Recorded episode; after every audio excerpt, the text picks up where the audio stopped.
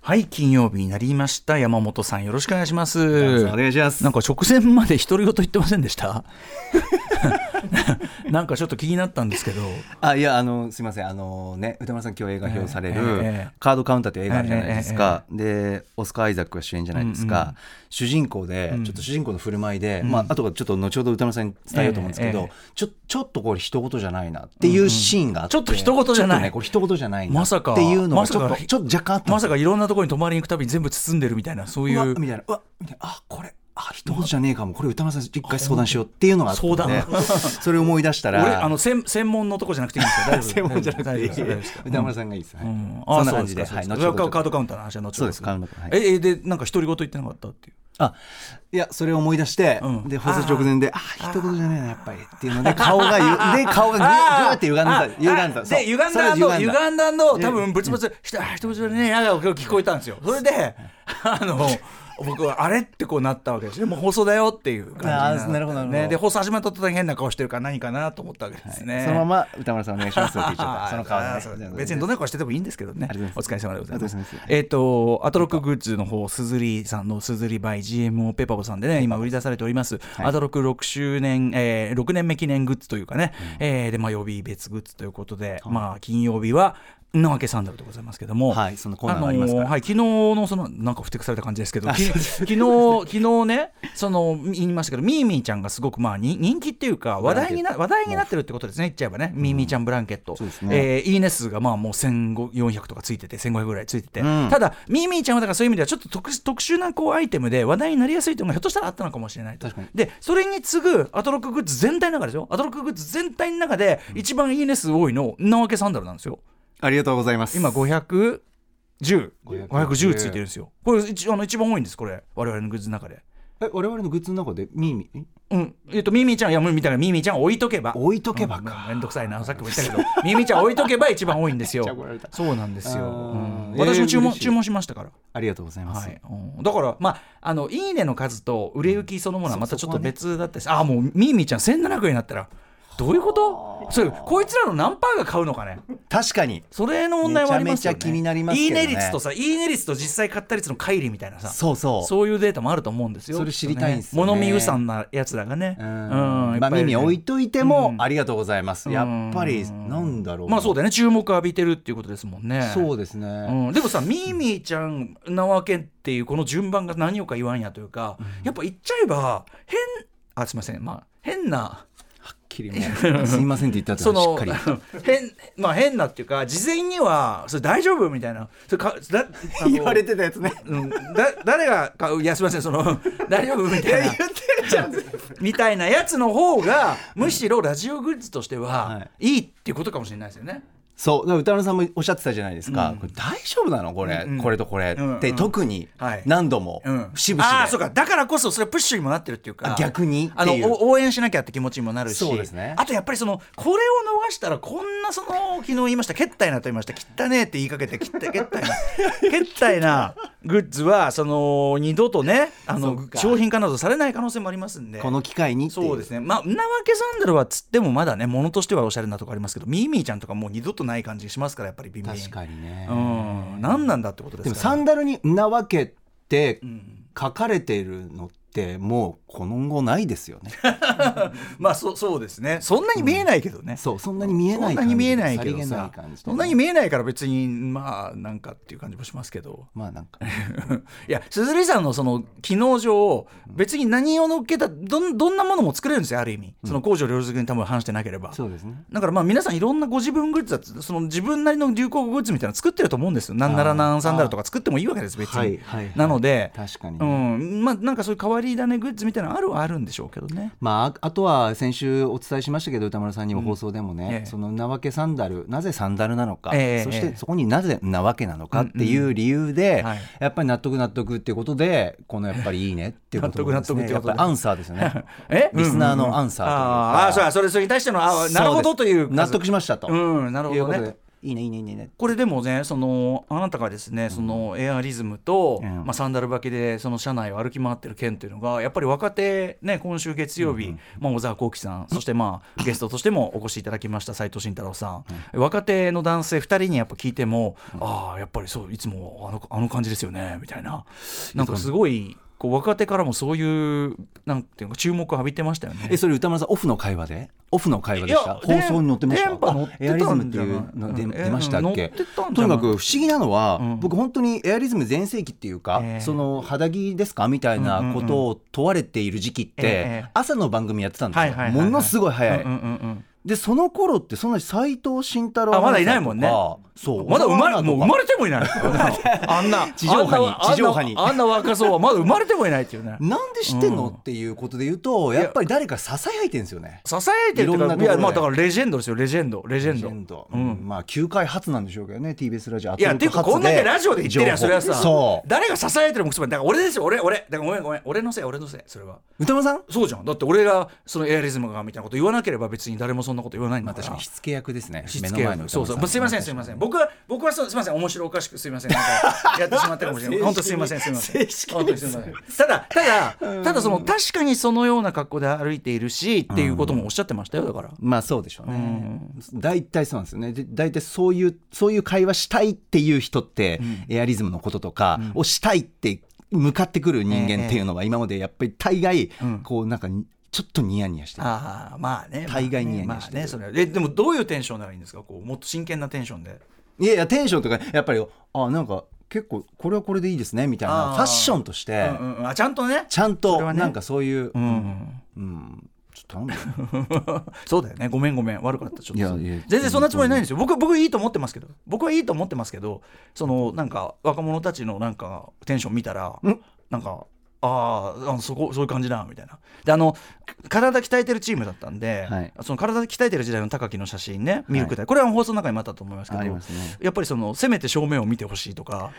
斜めでねいやいや色々うんうんえちょっとどこ見てんだか分かんないみたいないそやういうあれに関してはええ歌丸さん今日いるうちにちょっとお伝えしたいんですけど、ええあれなぜ斜めなのか、ええええポーズはね、はいはいやっぱり斜めの方が立体感が出るって言われたんですよあーなるほねどねで筋肉のこう隆起してる感じとか、うんうんうんうん陰影とかがつきやすいとすごい体してるよねほんまねやっぱペりねターっとするよりね、正面でね、はいはい斜めにっていうところですよね、まあ確かにこの表情目に関してはまあそう、まあでも、こういうこうニカッとした表情を作るものでありますもんねやっぱねそうですね、歯を見せてニコッとしてこうすがすがしい感じっていう斉のは藤さんもめっちゃくちゃやっぱ顔をこうちゃんと作ってこうやってやってましたからねポージングしてましたよねすごかったよ体すごいんですよやっぱしちょっとやっぱりであの田口さんねその一流選手の田口さんも、あの普通にあもうちょっと辛口でいこうと思ったんだけどこれはかなり感心しっててまし言たっねておっしゃってて、うんだからまあ斉藤さんの努力の賜物でもありますからそれはね、努力と好きっていう気持ちで言ってますよ、相当僕も見かけますけど、報道フロアとかでえもえよく、え僕のこの全盛期の体よりも確実に大きいですから、そうね太くて、そう大ねきくて、フィジーク向きのなんかがあるのかもしれないですけどね、ひょっとしたらね、そういうそうもかとももしれとなのいですね骨格とかさ、そういうところでうんも。いや、でもね、あの大したもんだと思いましたし、でも一方で、僕はそのやっぱ高木イズムっていうのの継承者でもあると思ったんです。ほうほうつまり、ええそのまあイケメンで体鍛えてて、でまあそうなんていうかな、まあまあかっこいいわけですよ。どれがどう見ても。でもそのその本人の自意識としては、そのなんかちょっとこうなんていうかな内省的なところがあるというか、ありますねちょっと内に向かうところがあるみたいな。うんうんうんまあ僕はそのね中ではその話聞いてたらそれはその、えーなんだ後ろ後ろ向きなんじゃなくて謙虚ってことじゃないのとかね。はい、おっしゃってくれてましたね、そうそうそうみたいなこと言って、いやだから斉藤さんいいと思いますよ。あうーん、だからまあそういうでもそのちょっとその見た目と違いますよというかねその派手なとこの華やかなところにいるように見えるかもしれないけどだからこそちょっといろいろ思うとこありますよっていう意味では高木イズムのある意味ね、ある意味こう延長線上にあるものかもしれないですよねこれはね。まあ人事ではないというか、やっぱ近しい存在ではあるのかなっていうところはありますけど、えー近しい あの話したこととかあるんですかあもちろんです YouTube チャンネル一緒にやってたりあーとそかうすだるよんねそうだよねあそうだよねそうだよねそうだよで心身心身としてね斎藤アナはねそうだよねそうだよねそうそう失礼しましたそそうういだやよねいやいやなので一緒にいてもね居心地はいいんですよそういうことですかうんでそして私に言わせればそういう人材というのは、要するにその見た目のキャラクターとか、イメージ的なところと内面のギャップがある人っていうのは、ラジオ向きだと思うんですよね。ねおっしゃってくうれて、ん、やっぱりそのラジオはそういうのを解放できる場でもありますしそうなんですよねでそのそういうなんていうそのここでだけ見せるその素顔みたいなものっていうのはやっぱりラジオのさリスナーの方もやっぱりより近しく感じるしかもその華やかな場所にいるような人が実はそうやって後ろ向きだみたいなのは、ああそうかだじゃあ自分のこういうのも全然まあありなのかなみたいなさ、それ自体がある種ちょっと人を勇気づけるようなねあー構造もあるわけですから。いやうー、9階にあるわけですから、そのラジオがね、 9 TBS 階って、いい会社ですよね。 9階にあるこの会社の9階回に、数が関係あるのラジオ、やっぱええり、いや、そのラジオ、ラジオ局9が階ない会社もありますあーそういうことかからあーそね、ういテうことレビか局で言うとねあー、そんそなもれんで TBS 入りたいってあーなるほどいうね理由にしてくる人そうたかちもいますね他の曲はラジオ局そうそうか傘下であっても、はいそういうことですよね当たり前じゃないんですよ。あーなるほどねそうじゃあそのテレビのねなんかスタッフの方が疲れて、その辺でこう寝っ転がっても見たことはあんまないわけですねそうです他の曲ではそうですんなんかそとかねトイレで寝ないでくださいみたいなああいうのもないトイレはそういう場所じゃないですそういうことなんですね、うんなるほどなお願いしますよそうかそうか高木さんやればいいのに筋トレって心身言ってたじゃないですか、うんうんなんか誤解されてるんですけど、ん僕この時番組の企画なんですよだかあーうんうんらあくまで言っておきたいんですけそどうかだから斉藤さんみたいに自主的にやってるのとはちょっとまた違うんだねそうなんです、うんこれはやっぱりこうやっぱりこうなんていうのはっきり言いますけど、ええなんていうんですかねこうビジネスライクな体なんですよやらされていたビビジジネネススライクな体ビジネス悲しいことビ言うなジネスライクなマッスルなんですよああそうですかでも鍛えることそのものはだってお好きではなかったんですかそういうのあああ良さも知りましたけど、結局まあ終わってから続かないですよねあそうですうんかまあまあ健康でいればいいかなっでていもうなんかそのねなんかそのなんていうのあのそれで逆に太っちゃうとかそういうのもなくて別にねそういうことはないスです、マね、ートではあったのよかった逆にスーッと痩せる感じで、うんあそうですかそうですかっていうでそういう意味ではよりやっぱ斉藤さんがじゃあ本当に好きでやってる本当に好きですでしかもシンシンは大好きししかもさちょちょっとやっぱ心配になるのはそのだからロケとかで師匠大丈夫っつったらいやもう ね最近は気を使ってもらってみたいな 気を使ってもらってんじゃねえかみたいな ねえそういそやこそまでれもう懐かしいんですよ歌丸さん僕もそうだった、ああそうなんだこれ放送されてテレビでねムキムキでうんきトレーニングしてるんでしょみたいな取材とかロケ先とかね中継とかではいでなんか食べなきゃいけないみたいな時に食べきゃいけないえー大丈夫ですかなんか肉の部分だけにしますんうんうんあちょっとこうタンパク質多めのここだけにしますかみたいうんうんうんなオイルはやめときますみたいなで本当はやめねまああの山本さんはこれ着地は何だったんですかそのほらあの斉藤さんは試合っていうのがあるからあそうですねあよりシビア一応大会に出て、んあそうか大会があったはいでそれでまあそこまで受賞とかしなかったんですけど、大会に出るまで頑張ろうって言ってでもやっぱりその最終的にはその水分の調整までするぐらいなんだからさそうですねそれはやっぱりねちょっと今日ミノは勘弁してくださいっていうのあるじゃないやっぱりありますねちょうんやミノは好きなんですけど、ちょっとねそういう時はだからね気を使わせるのも悪いし食べないのももちろんね無礼なことだし、いやそうなんですよなんだけどみたいなあるもんねこれはねありましたありましたとなるといよいよやっぱりそれは支障をきたしてるじゃねえかってことなんだけどうんまあでもいいと思うよ僕はやっぱりそのあのそれぞれのアナウンサーの人がそういうそのなんていうのまあ山本さんはそういうタスクがあってってことだけどまあ斉藤さんみたいにそこにこう自分のそのなんていうかな生きる道を見つけていくいみやたいな本の当はいいですよ全然いいと思う羨ましいんですすよねだからねあそうだね自分で自分のそれを見つけ逆にねでも高木はいいじゃないですかそのいいといいとを見つけて さいいとを見つけたんだからそうですねそんなところでそんなところでございます。はいあ、そうだ、今日、そうだ、あの、お知らせがあるんですよ。こんな話、すみません。 こんな話ってことはないけど、すみません、失礼いたしました。あ、いえいえあ高木、高木の、その、あれです、エエアリズムはけかっこいいんですから、これはファッションです。そういうことです。ね。はい、すみませんでした。本当 に。なんだこれ。アフターシックスジャンクシすみョませんでした。ンとんでもないです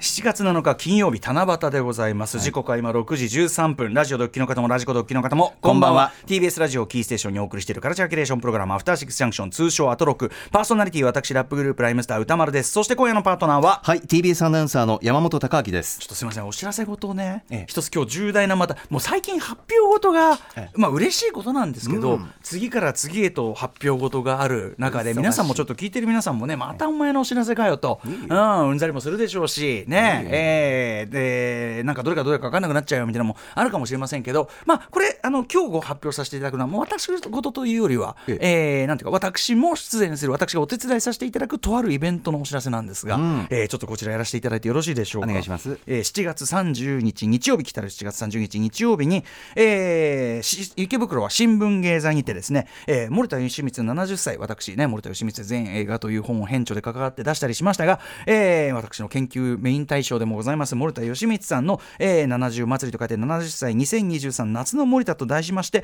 えー、また上映会2作品の上映とトークショーがまたあるんですね新聞芸座といえばその森田義満全映画の元になった全作品上映トークショーが繰り広げられたまあある意味、えー、なんていうのかな聖地っていうのはちょっとね自分でやったイベントでなんかあれですけど、うん、うん、まああのホームグラウンドなわけですよね。はい、でそのホームグラウンドでまあ冬にね冬にぴったりなあのー、未来の思い出とかやって見たらすごく良かったってなるんで、まあじゃあやっぱ夏は夏で夏にぴったりなやつを見ようじゃないかということで、まあ私2本チョイスさせていただきまして、うん、何の2本かと言いますと1984年のメインテーマ、うん、そして、えー、1989年のキッチンこれ2本とも、えーと、と夏の作品でございますので、うん、えー、こちらを上映するわけです、えー、メインテーマが午前10時開始まあ結構早いですけどね、で、えー、キッチンの方が午後1時20分から上映開始ということになってその後にトークショーがつくんですけど、えー、でそのこの上映の情報自体はすでに新聞芸座の方で発表があるんですが、うん、あのそこに登壇いただくちょっとスペシャルゲスト、まあ、おなじみ森田芳光さんのまあ、奥様でありプロデューサーでもある、えー、三沢和子さんと私歌丸こちらはまあ一応メインで出るというのは相変わらずなんですが、えー、メインテーマもキッチンもそれぞれにですねまあ、ゆかりのと言いましょうか、うん、ご出演されている、えー、俳優の方それぞれにゲストをお迎えすることが決定しておりますすごいはい、ちょっとその発表をさせていただきたいまず、えー、午前10時から上映開始になります1984年メインテーマこちらの、えー、と登壇いただくゲストはですね、うん、大東島倹約の野村秀信さん、えー、お越しいただくわけです野村さんはねこの要するに薬師丸ひろ子さんの相手役としてオーディションを勝ち抜いてこの役になったわけですけど、えー、メインテーマご覧になったらお分かりの通りこのとにかく大東島健を演じる野村さんのですね、うん、なんていうんですかねもう演技のうまいだの下手だのを超えた異物的存在感これがこのメインテーマという作品を圧倒的に特別にしているそしてもう一つはですねこの大東島健君の、まあ、ファッションなんですよ、うん、そのメインテーマという作品はやっぱり1984年私、えー、だから中学3年生になるのかな、はい、えーとまあ、見てですねとにかく当時のいろんなアメリカ映画とかその人と比べても一番そのリアルタイムのティーンエイジャーからして、その大東島君がしてる格好が一番おしゃれだったダントツでぶっちぎりで。でその 80s ファッションしかも若者がするファッションみたいなのですっごいかっこいいんですよ。あの例えば途中でその舞台が沖縄に移ってから大東島君がする、えー、緑色の V ネックのサマーセーターをざっくり素肌に着てで、えーまあ、カーキ色というかなちょっと,、えーと、と茶かっぽいあのグルカショーツというね、はい、ショーツで、えー、グレーの革靴を素足で履いてる。みたいな今でこそそういうような着こなししてる若者もいるけど当時そのサマーセーターを姿でしかも半ズボンでで革靴を素足で履いてっていうこのもうファッション何このかめちゃくちゃかっこいいスタイリングなんだけどとか。あとはまあ最後に、えー、クライマックスというか最後の部分で大東島君がする、えー、と細身のスーツにビッグサイズの、えー、とスーツでも足元はコンバースとかのとかあとはそうですねあの、えー、あれですねジルボーマルテ・フランスはジルボー80年代にめちゃくちゃ流行った、えー、ジーンズメーカーの、まあ、上下そのジーンズとダンガリーシャツ上はダンガリーシャツでで下はローファー黒いローファーでで赤とかあとペパミントグリーンとかそういう差し色のソックスを履くみたいなこれもすごく 80s っぽいファッションなんですけどそれもめちゃくちゃ可愛くて。でポイントはこれどうもね後の野村さんのいろんな発言、はい、あちこちのご発言によると、うん、これ野村さんの私服らしいんですよつまりメインテーマのこのめちゃくちゃスタイリッシュな感じって、うんつまり野村さんのおしゃれさで多分だってことは森田さんは多分その野村さんのおしゃれさを買ったんじゃないかと。その街のおしゃれな子をそのまま連れてくっていうのはこの後すねキッチンでいう松田圭司さんとかもそうなんだけど街のおしゃれなストリートのおしゃれな子をそのまま連れてくるのが一番おしゃれなんだっていうそういうキャスティングだったんじゃないかなと思うんですなのでちょっとそういう話を、えーと、と野村さんご本人にあのだからついに野村あの森田芳光研究さらに大幅に進むチャンスという感じそして皆さん、えー、午後1時20分から上映開始、うん、1989年キッチン言わずと知れた吉本バナナさんのベストセラーの映画化、うんうん、こちら主人公の三影ちゃんを演じるこれがね、えー、デビューとなりました川原綾子さんがあの川原綾子さんが新聞芸材池袋なんか来るんですか川原さん 大丈夫ですか池袋しかも結構裏手の方ですけど大丈夫大丈夫ですかパチンコ屋の上 ですけど大丈夫ですかこういう感じなんですよねいやこれはすごい三影ちゃん役というのはねとにかくまあ非常にそのキャスティングが難航したんですが、はいえーオーディションの時に川原さんが入ってきた時に一目でみんなああ三影ちゃんがやってきた、